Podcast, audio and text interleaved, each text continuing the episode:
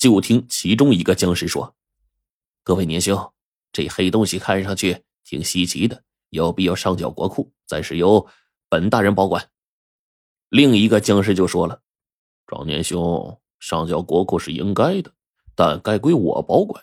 论官衔，这里我最高。瞧见我官服没？绣的是仙鹤一品大员。”首先发言这个僵尸就不乐意了：“哎，刘年兄。”按本朝规定，文官胸口补子是一鹤、二鸡、三雀、四燕、五仙、六鹿。你的仙鹤是比我的锦鸡大，但我的顶子可是珊瑚的，比你的水晶顶子高两级。第二个僵尸有点气急败坏：“我朝向来是重服饰，轻顶子。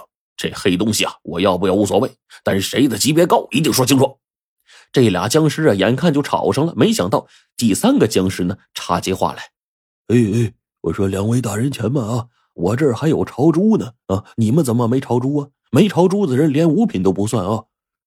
其他僵尸也不甘示弱啊，这个说自己有黄马褂，那个说自己有三眼化灵。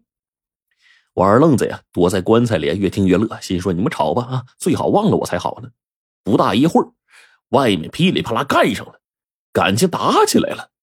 不过呀，这僵尸都是刀枪不入的，打也不疼，所以一打就没完没了。时间一长，嘿，棺材里王二愣子直发困呢，睡着了。等他醒来，天光从入口透进来，那七个僵尸倒在地上一动不动了。看那个互相扭胳膊别腿那个劲儿啊，这架还没打完呢，他连忙爬出棺材，飞似的跑出了古墓。三叔越听越糊涂啊。哎，僵尸会吵架啊，就罢了，这怎么怎么没有王爷的棺木呢？这里边还有僵尸身上的顶戴花翎，在清朝来说呀，等级森严，万万不会错的。现在可倒好了，来了个东北的招牌菜——乱炖。糊涂归糊涂，不过有一个好消息，就是这些僵尸啊，白天都不会动。三叔立刻带着王二愣就回村了。亲自买了两头黑驴，亲眼看着张屠户啊杀驴取蹄子，然后大白天钻进古墓，把这七个驴蹄子塞到了不会动的僵尸嘴里，然后重新的封起来。哎，要说这黑驴蹄子还真灵。从此呢，这些僵尸就再也没有钻出古墓，大概是投胎去了。王二愣子对三叔佩服的是五体投地呀。这一天，他家母猪啊。下了七只小猪，心里高兴啊，就打算请三叔来喝酒。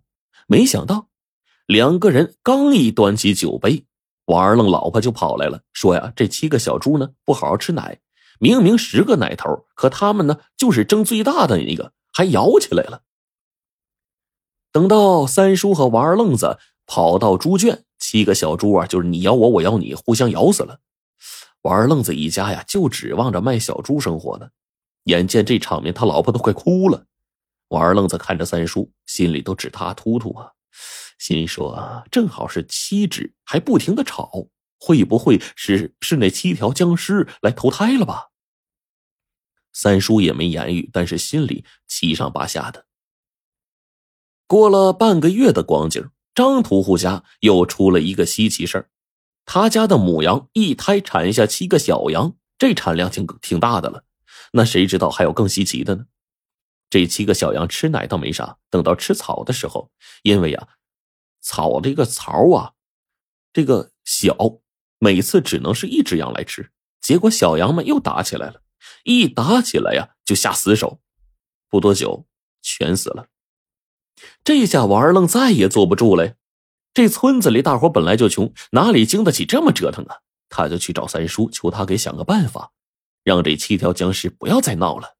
三叔说：“要不然呢，就去那古墓附近勘察勘察吧，看看盐从哪里咸，醋从哪里酸，说不定就能找出古墓和僵尸的来由，也就能想到法子去治了。”三叔一个人出去转了一天，乐颠颠的回来了。我问了古墓附近一个八九十岁的老人，哎呦，原来呀是很简单的一码子事啊！赶紧带家伙跟我走。王二愣跟着三叔就来到古墓，挖开入口，俩人又钻进去了。之后，三叔把僵尸们身上的这个顶子、官服、朝珠全都扒下来了，一边扒还一边笑：“哼，哪有麻布做的官服啊？木头染的顶子和朝珠啊！二愣子，给我烧了！”自打烧了这些东西，村子里再也没有古怪事发生了。后来，王二愣就问这个三叔说：“这咋回事啊？”三叔就哈哈一笑：“ 那个老人说呀，这墓里葬的他就不是王爷，是七个唱戏的。”因为死的时候啊，兵荒马乱的，家属一时找不到殓服，就把他们生前穿过的行头官服胡乱套上了。这个呀，就是惹祸的根苗啊！这七个官服加身，顿时觉得高人一等了，说话做派像极了杨氏的官员，连投胎都不乐意，结果成了僵尸了。